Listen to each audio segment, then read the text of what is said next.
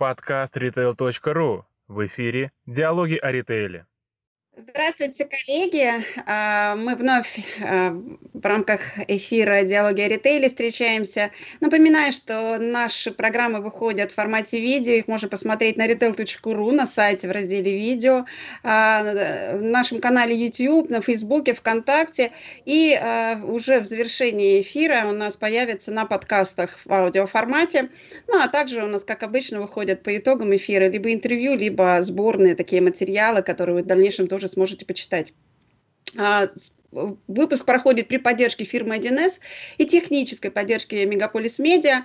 Напоминаем, что совместно с фирмой 1С мы ведем раздел на сайте retail.ru, который называется «Автоматизация на 1С». И а, вы э, в том случае, если рассматриваете какие-то дополнительные внедрения или какие-то нужно требуются изменения, посмотреть на кейсы, спокойно можете заходить в этот раздел, посмотреть, э, что мы на, ну, как бы собираем на рынке. Это, какая информация в итоге можете воспользоваться. А, и а, также у вещательной корпорации Мегаполис Медиа сейчас есть э, такое предложение в преддверии 23 февраля и 8 марта. При заказе корпоративной теле- и радиотрансляции коллеги готовы запустить за неделю до события промо-вещание вашей внутренней радиостанции бесплатно.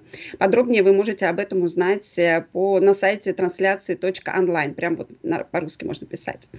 Вот. А напоминаю, что эфиры у нас идут э, и, возможно, возможно задавать вопросы в чатах на YouTube и в Фейсбуке. Ну и э, часть вопросов вы можете также отправлять на eventsobachkaretail.ru. Когда мы готовимся к эфирам, э, и у нас есть возможность общаться все-таки с разными сетями, и э, иногда к нам приходят как раз уже запросы. И так мы познакомились э, с Александром Бубновым, э, владельцем и основателем сети «Купец». Это у нас город Вичуга, Ивановская область. Где-то с год назад Э, он о себе напомнил, мы с ним познакомились. Александр, здравствуйте, э, вы присоединились к нам? Добрый день, Наталья, добрый день, уважаемые зрители. Да, расскажу о том, как раз, вот как раз рассказывая о том, как мы с вами познакомились. Действительно, вы о себе, во-первых, напомнили. Это очень радостно, когда э, сами а, игроки себя проявляют и хотят делиться информацией. Я всегда призываю а, как раз э, к тому, чтобы с нами делились, потому что мы действительно не можем охватить э, и побывать в различных магазинах, в различных городах. Все-таки страна у нас большая, и иногда интересные объекты мимо нас точно проходят. И э, есть для того, чтобы э, вы могли посмотреть, например, наше интервью, которое состоялось где-то с год назад, э, коллеги должны там сейчас ссылочку отправить на само интервью. Если что, название интервью «Дискриминация малого бизнеса не дает выйти новым игрокам». Да, а, значит, э, давайте мы сейчас э, пройдем тоже по части вопросов, которые, может быть, где-то будут повторяться с предыдущими, с предыдущим спикером, но в любом случае, а, в первую очередь начнем с того, насколько, э, сколько магазинов вашей сети сейчас, и чуть-чуть вот просто про особенности вашей сети, вашего города, для того, чтобы познакомить с ней, ну, таким небольшим образом с наших слушателей. Да, Наталья, глядите, у нас всего три магазина. Вот, работаем мы достаточно давно, но тут э, очень важный момент, который стоит упомянуть. У меня есть два других направления бизнеса, с этим не связанные, хотя все начиналось реально с купца когда-то. Даже я бы сказал даже так. Заканчивал институт и подался в ларешники. Сначала были киоски, ларьки, если помните, 90-е годы. Пол страны торговала в них именно. Вот. И в 2005 году мы открыли первый магазин. Вот, э, значит, э, чем мы запомнились? Ну, во-первых, Вичи нас прекрасно знают в нашем городе. Вот, э, потому что, просто потому что в 2005 году мы открыли первый магазин самообслуживания в городе. Ни у кого не было. Вот, я, естественно, как бы, как человек активно ездил по другим городам, видел, что происходит.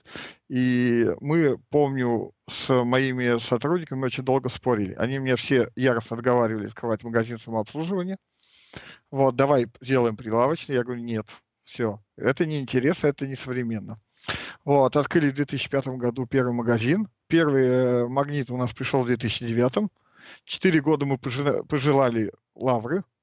Честно скажу, магазин купился буквально за год.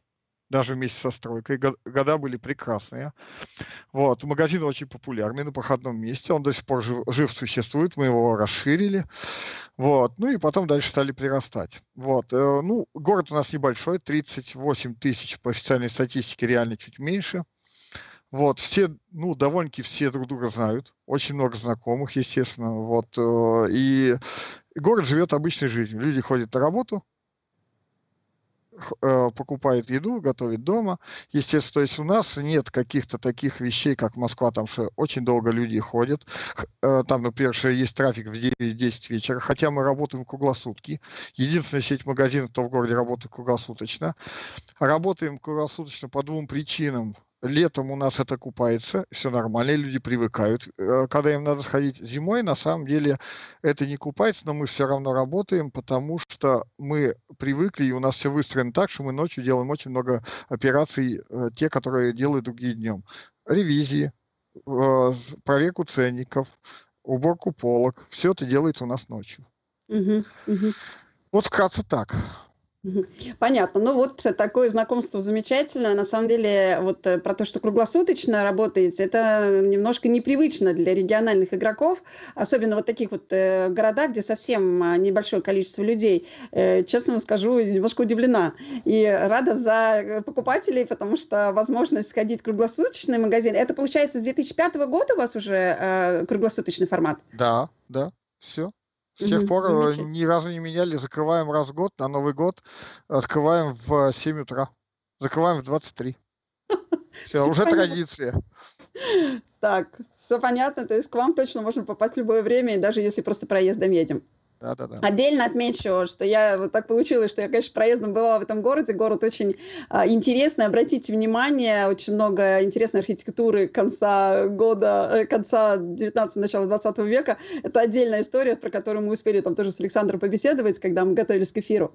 Но а, непосредственно к вопросам опять. 2020 э, год, год пандемийный, а, довольно непростой. А, как он закончился для вас? Какие результаты?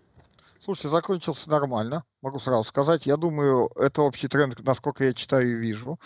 Вот, я перед э, эфиром подготовил немножко цифр, но у нас, в принципе, все достаточно ровно и традиционно. На 12% по году выросла выручка. Э, на 12% и 12,6% более точно упала проходимость. Но зато вырос на 25% средний чек. Мы, конечно, это связываем с чем? Во-первых, действительно люди, и это очень было ярко видно в апреле, в мае, стали реже ходить, но закупать больше. А, также мы связываем с тем, что довольно-таки много выплат прошло, много кто на детей получил и так далее. Это существенно. В глубинке это чувствуется. Вот. Ну и, как мы понимаем, часть народу все равно работает в Москве у нас, и часть народу все-таки вернулась и какое-то время здесь и находилась, и продолжает находиться. И э, это тоже повлияло на выручки и на оборот. Угу. Угу. Вот так в сумме у нас 2020 год еще запомнился тем, что мы расширили один магазин. У нас э, мы давным-давно купили смежные помещения, э, объединили, сделали большую площадь. Сейчас там еще одно смежное покупаем. То есть мы тоже думаем, что в 2021 мы его еще расширим, надеемся. Вот, сейчас он будет у нас где-то, ой, не, я не помню точно данные, 350 квадратных метров. Вот, э, соответственно, этот магазин тоже нам принес прибавку, и в сумме-то у нас, э, если с учетом его, то плюс 20% рост выручки по сети. Угу. Ну, я правильно понимаю, что все площади, на которых находится магазин, у вас находятся в собственности? Да, да, все собственные, все мы как-то, э, ну, не знаю, и арендные места, если даже те, которые предлагаются, нам не нравятся, и мы понимаем, что, ну, вроде хочется долгосрочности, и как-то вот привыкли иметь свое. Хотя кредитные деньги все равно используем. Вот, ну, правда, используем только вердрафт. В общем-то, фактически сеть живет на свои. Угу, понятно. А, если верить Яндекс картам, то в вашем небольшом городке, а, городе, кроме вас, 6 пятерочек, 9 магнитов. А как вы делите аудиторию с федералами, за счет чего удерж... ну, получается удержать ваших э, покупателей? Ну вот для Ити, помните, я в самом начале сказал, что мы довольно-таки известны все-таки в городе, поскольку были первые. Мы эту популярность и известность все-таки стараемся поддерживать.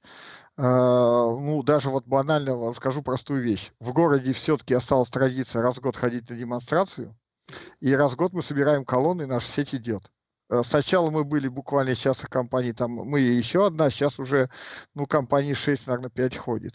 Так что, в принципе, нас видно. Вот, нас знают. Мы активно представлены в соцсетях, в соцсетях. Вот, даже пробовали, вы видели, кстати, наверное, в прошлом году такой шоковый маркетинг, мы даже выпустили то, что просто, вот просто привлечь внимание, что-то такое, что неординарное, чем просто о себе напомнить людям. Вот, ну и, конечно, мы стоим как бы на таких проходных местах, и э, то, что я слышу по отзывам покупателей, все-таки у нас довольно-таки хорошее качество обслуживания, хорошие девочки. Э, понятно, что коллектив собирался годами, и текучка не сильно высокая, но Конечно, у нас есть еще и свои системы. Например, мы довольно-таки жестко, может быть, кому-то это даже иной раз все-таки из персонала не нравится, контролируем качество обслуживания. Есть скрипты, есть контроль, и как бы это все работает, и мы этому даем определенные, а, как бы, определенные результаты за счет этого есть. И могу, то есть ваши продавцы научились улыбаться еще с 2005 года или раньше? Ну, в принципе, да. Вот. Мы стараемся их в этом состоянии поддерживать. Все-таки у нас очень большая, обширная внутренняя программа. Есть так называемый фонд поощрения, я немножко раскрою секреты, на котором мы организовываем. У нас даже есть такие вещи, например, продавцы в течение года по разным показателям соревнуются, можно так сказать. В каждом э, магазине есть доска, где они эти баллы копят, и те, кто самые лучшие баллы, идут на новогодний корпоратив или едут там куда-то на концерт раз в год. Вот, то есть есть определенные вещи. Правда, мы иногда подвергаем сомнениям, э, э, ну, насколько это эффективно. Но вроде бы как-то у нас это было заведено, нам самим это нравится, и мы как бы поддерживаем. Вот так mm-hmm. как бы. Mm-hmm. Вот, что касается еще о том, как мы расходимся. Ну, конечно, расходимся с ассортиментом. Все-таки у нас доля локальных производителей, местных, представлена немножко пошире. Вот. У нас на самом деле есть проблема очень большая внутренняя по выкладке. То есть в каком смысле? У нас э, нет э, четких планограмм. Из-за этого у нас порой на том месте, где должен стоять один вид товара, стоит три вида товара. То есть, и, но при этом покупатели говорят, что как бы, ну, мы находим у вас то, что нам нужно. Вот, насколько это эффективно, тоже под вопросом. Часто дискутируем на эту тему, но вот так сложилось, мы это все поддерживаем. Вот, вот как-то так, Наталья. А если продолжить э, разговор о конкуренции, многие федералы, учитывая события прошлого года, начали активно развивать формат э, дискаунтеров, в некоторых случаях жестких дискаунтеров. Да? Как считаете, с приходом на ваш рынок там, дополнительных э, игроков э, с очень, э, очень э, крутым каким-то предложением, да, то есть вот с ультра дискаунтер, ну, именно жесткие хард-дискаунтеры, да, давление на местные рынки усилится, как учитываете Учитываете ли вы это в своей стратегии сейчас? Ну, подождите, Наталья, у нас э, три года, может, могу ошибаться, может, четыре года назад открылся Светофор. Он есть, он по законам дискаунтер стоит на окраине города. Вот, ну, в принципе, в транспортной доступности, но на окраине. Вы знаете, мы его не почувствовали никак. Угу. Вообще. То есть э, у нас стабильно каждый год все-таки был плюсик небольшой. Какие-то года были там плюс 5, плюс 7 процентов рост выручки. В этом году плюс 12 мы видим, что все говорят тоже о цифрах 10-12 процентов э, по стране. Вот. Э, мы не видим э, его влияния на нас. Вот лично на нас. Мы понимаем, что все-таки наши клиенты, а все магазины в городе в формате э, магазин у дома, они все-таки, как сказать, если кому-то что-то надо сильно большое, они поедут, купят, конечно, светофор.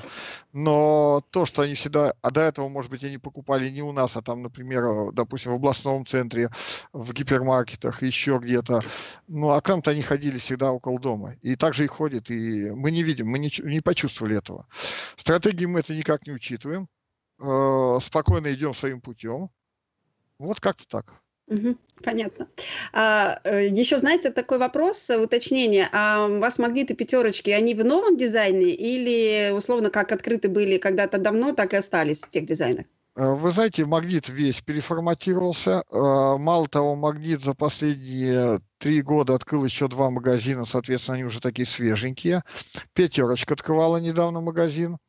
А, пятерочки все практически в новом формате. Выглядит очень неплохо, мне их дизайн зеленым цветом нравится и с открытыми витринами. И если честно, если будем что-то делать, то я бы хотел даже этот формат скопировать. Честно скажу, мне он mm-hmm. симпатичен. Вот, э, то есть они все в новом формате. Понятно. Но это просто, э, особенным образом контрастно смотрится в небольших, э, городах. А, особенно когда я не очень давно в Ярославской губернии, ну, области увидела, э, в очень маленькой точке, э, новую пятерочку. Это было, конечно, очень контрастно. И я в какой-то мере иногда радуюсь за коллег, э, которые открывают такие вещи, ну, такие магазины в некрупных, э, локациях, да, потому что, конечно, иногда для покупателей это хорошо.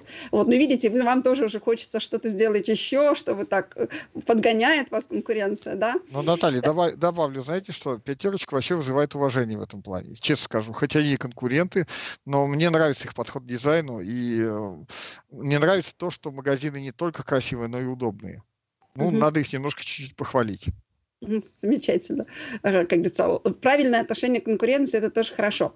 А какая, какие основные проблемы ро- локальной розницы, которые особенно актуальны сейчас для вас и мешают ее развитию, вы можете выделить? Вот давайте по пунктам а, попробуем пройтись с вами. Вы знаете, э, вот э, Александр Шарапов э, говорил тоже о том, что есть старые проблемы довольно системные и серьезные. Э, я недавно, кстати, с ним общался и тоже э, интересовался Союзом независимых сетей.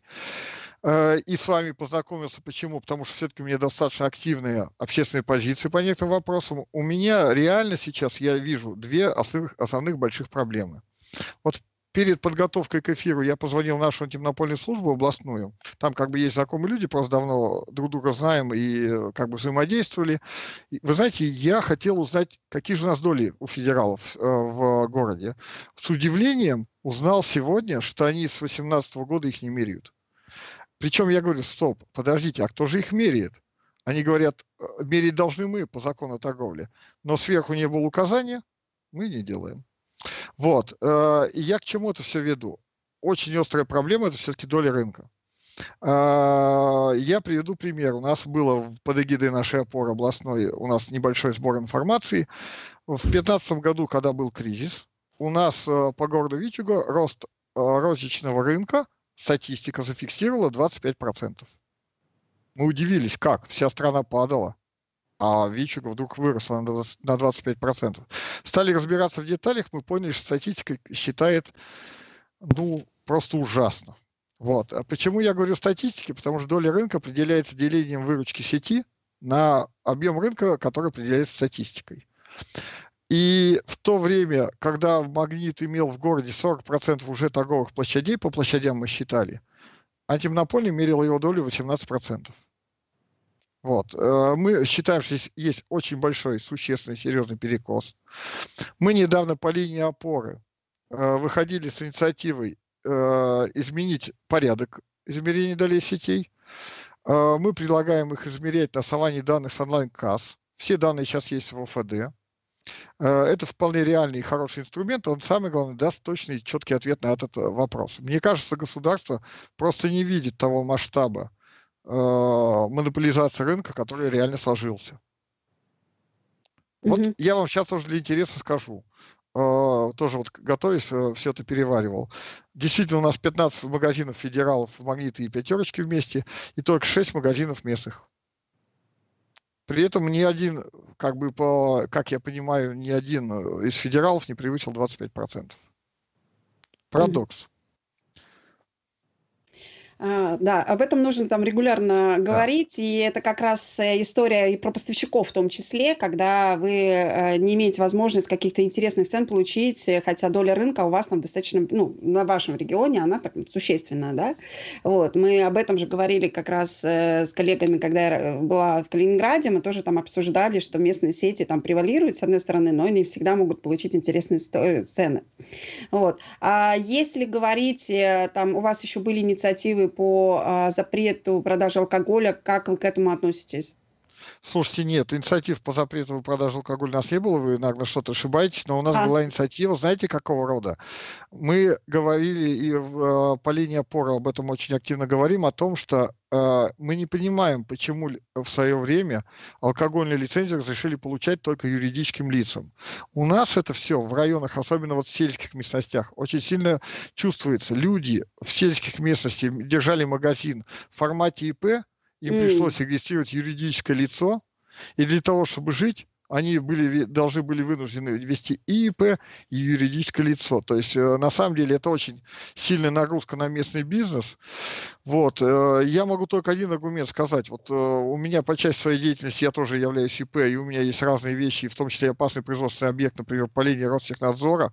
У Ростехнадзора штрафы бешеный, 200 тысяч – это минимальный штраф, и все равно КП его применяют. Я не понимаю, если государство боится что-то в алкогольной сфере, так пусть делает для ИП штрафы и ответственность на уровне юридических лиц. Но зачем э, малому бизнесу устраивать вот эти вот вещи, что вести два лица, и так далее.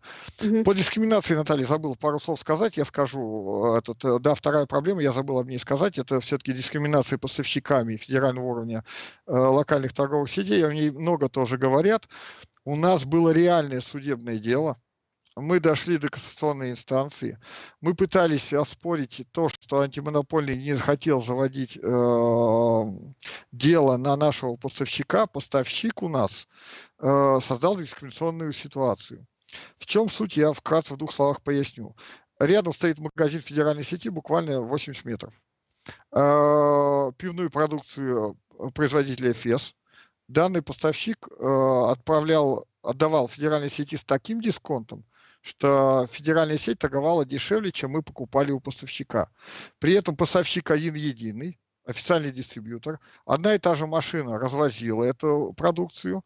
Сначала заезжала к нам, потом заезжала в магазин федеральной сети. Вот, мы возмутились этой ситуацией, но антимонополь сказал, а ничего, тут все нормально, цены, в общем-то, они имеют право, они берут больше.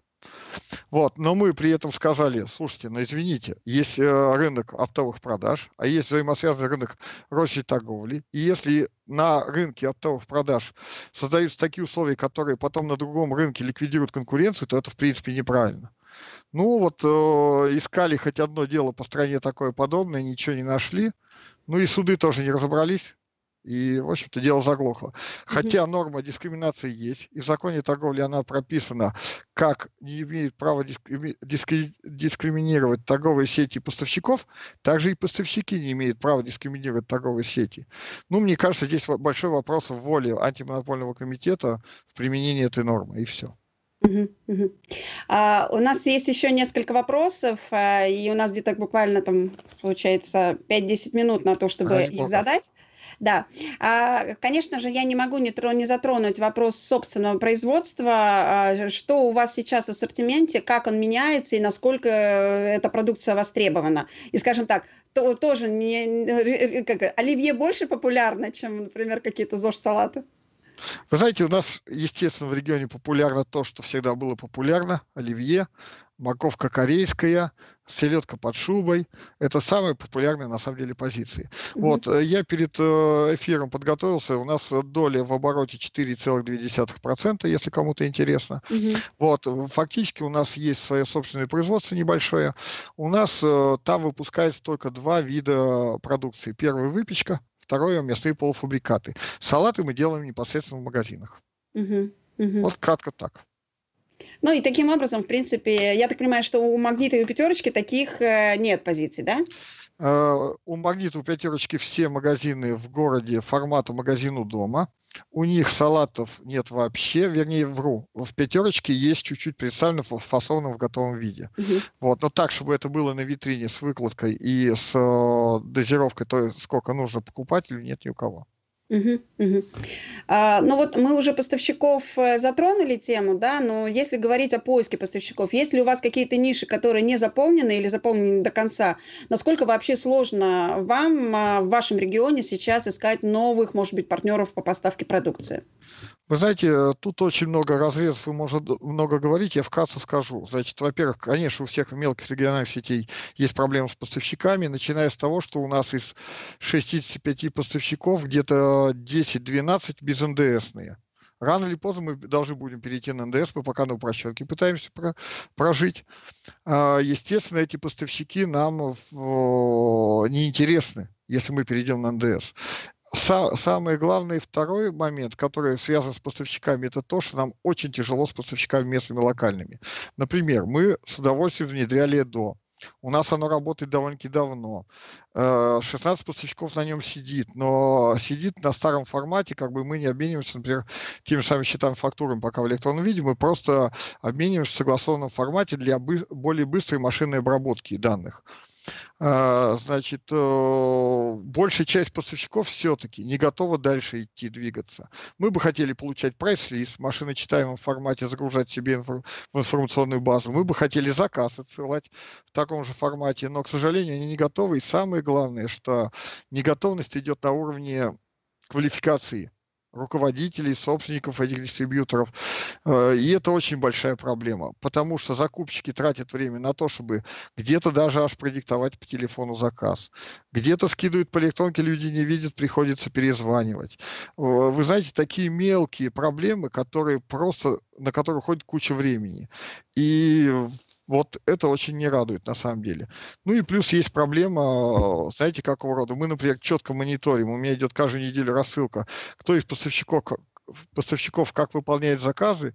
У нас есть два поставщика, с которыми не получается диалог, не хотят они меняться, но уровень выполнения заказов по ним, по SKU, э, колеблется от 45 до 70 процентов. То есть мы заказываем 100 позиций, нам привозят там 50, 60, 70. Естественно, у нас страдает ассортимент. Естественно, мы страдаем от этого. Но поставщики, к сожалению, не хотят перестраиваться, и это очень серьезная проблема. Угу. Понятно. Ну да, это а вот тема маркировки, когда вот эти все внедрения шли, э, отвалились какие-то поставщики, с которыми вы не смогли работать? Вы знаете, у нас маркировка затронула уже фактически, я к маркировке отношу эгоист в свое время, да, алкогольщики нормально перестроились, табачщики не очень хорошо перестроились, до сих пор хандрят, то есть в том смысле, что приходит нам по обмену данные, мы начинаем сканировать товар, который пришел, он не совпадает, мы начинаем э, отказываться, нам присылают новые данные. Э, проблема существует, переходит медленно. Опять же, это все связано с тем, что собственники дистрибьюторов, тех, которые являются поставщиками к нам, ну, очень тугие в понятиях и в современных IT-технологиях, в этих вещах. Мы, конечно, развиты в этом плане. У меня программист, кстати, есть. Я сам с довольно-таки хорошим техническим образованием. Я не программист, но прекрасно разбираюсь в этой логике. Вот, мы, конечно, здесь э, нормально себя ведем, я считаю, даже впереди поставщиков. Но вот они нас не удовлетворяют. Угу, понятно. А, ну вот как раз э, про технологии вы уже а, заикнулись, да, вот новые технологии в регионах, а, по-вашему, без них еще можно жить или уже все, необходимость а, критичная?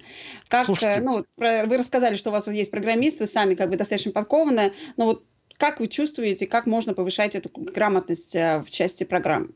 Вы знаете, да, мы вообще, мне кажется, белая ворона, немножко не хочу себя хвалить, но немножко белая ворона на общем фоне. Почему? Все-таки действительно очень много уделяем внимания. Даже могу погодиться сказать, правда, э, о том, что мы, например, идентифицируем покупателей, а у нас есть слой постоянных покупателей, которых мы имеем личные данные, телефон, фамилия, имя, дата рождения, и мы за ними следим и их, э, этот слой поддерживаем, мы, например, в свое время э, решили покатать идентифицировать их с отпечатком пальца. Почему? Потому что у нас есть карточки, они давно, с самого начала, с 2005 года, но карточки люди теряют, они постоянно мигрируют. Вот, ну, могу сейчас ошибиться, но мы где-то 25 тысяч карточек на сегодняшний день легко выпустили. У нас 6-7 тысяч активных только. Угу. Вот. Э, мы пробовали с отпечатком пальца, понятно, что люди отнеслись осторожно к этим вещам. Технологию мы наладили, это не проблема, все сделали четко. Но у нас до сих пор за 15% мы не перевалили. 15% покупателей постоянных у нас действительно отказались от карточек и идентифицируются по отпечатку пальца, но дальше этого дела не ушло. А как давно это попробовали реализовать? Э, отпечаток пальца работает где-то год как раз и пандемия-то началась. И началось mm-hmm. тут бояться трогать пальцами. Там кто-то в перчатках ходил еще в самом начале, вы помните. Mm-hmm. Вот. Но, в принципе, работает технология. Но а, а, мы ожидали эффекта гораздо большего. И сейчас мы все-таки думаем, мы не будем на нее ставить, э, думаем, как дальше быть. Потому что идентификация клиента для нас очень важна. Э, мы делаем индивидуальные предложения, мы с ними поддерживаем контакт. Вот, что касается технологий, самые большие вообще проблемы сейчас э, думаем как? Думаем, как э, закольцеваться с э, покупателями постоянными через соцсети. Mm-hmm. У нас нет возможности автоматизированно через э, мессенджеры, через э, социальные сети рассылать им приглашения. А, мы пока рассылаем только смс-ками, а, но вот хочется это освоить. В этот год эта задача поставлена. Мгм. Понятно. А, ну, слушайте, на самом деле всегда радуюсь, когда вот такие вещи слышу, потому как вот гордость берет, честно скажу. Ну, потому что ну, проактивность это самое, наверное, важное а, в руководителях, владельцах, потому что только таким образом можно а, растить, развивать э, бизнес, даже учитывая, что, например, там нет задач каких-то больших амбиций на большие, там, например, там территории, да, но в своем конкретном городе быть лидерами это очень здорово. А, ну вот и на самом самом деле про план, да, все-таки есть ли в планах рост сети, выход на, сос... на рынки соседних городов, а, какие-то коллаборации, может быть, там с кем-то. И а, мы еще а, говорили о, там, не знаю, там, лав... Э, эти автолавки, да, которые все-таки мало в таких регионах, они могут быть там полезными и интересными. Вот что в, этом, в эту сторону мы сможем с вами там, что вы можете поделиться, какими данными? Планы есть, Наталья, планы есть, конечно, есть. Э, вот буквально сегодня мы согласовывали, еще до конца не согласована стратегия на, на этот год. Мы на самом деле с персоналом обсуждаем очень много вещей, потом я его немножко формализую во внутреннем виде и записываю то, что мы хотим сделать на год. Э, кстати, вернусь к темам технологий чуть-чуть в этом году. Запланировали сделать кассу самообслуживания в первом полугодии. Что у нас получится, не, пока не знаю. Э, мы понимаем, как ее сделать, четко понимаем, но как будут ей пользоваться люди, с какими проблемами мы столкнемся, непонятно. Теперь, что касается планов. Э, в этом году есть желание открыть магазин в другом городе. У нас уже это дело четко в планах мы видим и понимаем, как мы будем идти. Вот, получится, не получится, посмотрим. Что касается коллаборации, для меня слово немножко, извините, далекое. Я понимаю немножко более проще наши русские слова типа сотрудничество, обмен информацией там и так далее, но это что-то подобное. Вот, на самом деле у нас, я довольно-таки активную позицию веду в этом плане. У нас, например, есть группа в Вайбере, локальной торговой сети называется. В этой группе сейчас 17-19 человек, в основном здесь из Ивановской области. Mm-hmm. Но, правда, есть у нас коллеги из других городов. Есть даже один парень из Краснодара. Вот, э, есть э, ребята из Владимирской области. Мы ее создали для того, чтобы обмениваться информацией, поскольку я в свое время возглавлял комитет по торговле в розничном опоре, вхожу в федеральный комитет по торговле в опоре. Э, вот, но и был сторонником кооперации. Угу. Был у нас разный опыт, мы даже делали совместные закупки. Та сеть, которая делали совместные закупки, приказала долго жить. Ну, там собственник виноват в том, что вел рискованную финансовую политику. Угу. Но, к сожалению, самая главная проблема в чем? А нет отзывчивости. Вы понимаете? Вот общаемся, прекрасно, есть люди. Говорим, ребят, вот глядите, мы берем то-то, то-то, вот по таким ценам, а вы почем? Скажите, пожалуйста. И молчок. Угу. От нас информацию потребляют, в ответ ничего. Вот этот вот своего рода эгоизм, даже на уровне собственников, нежелание, непонимание выгод от сотрудничества, вы знаете, очень на самом деле большая проблема. Я еще, знаете, что скажу? С той сетью, которая как бы ушла с рынка, на самом деле отношения были неплохие. Мы даже с ними дошли до того, что у нас был общий сервер, на который каждый закачивал и свои данные, и каждый видел, у кого поставщиков какой товар, кто по какой цене берет. И просто мы видели, понимали, поставщик как нам подходит.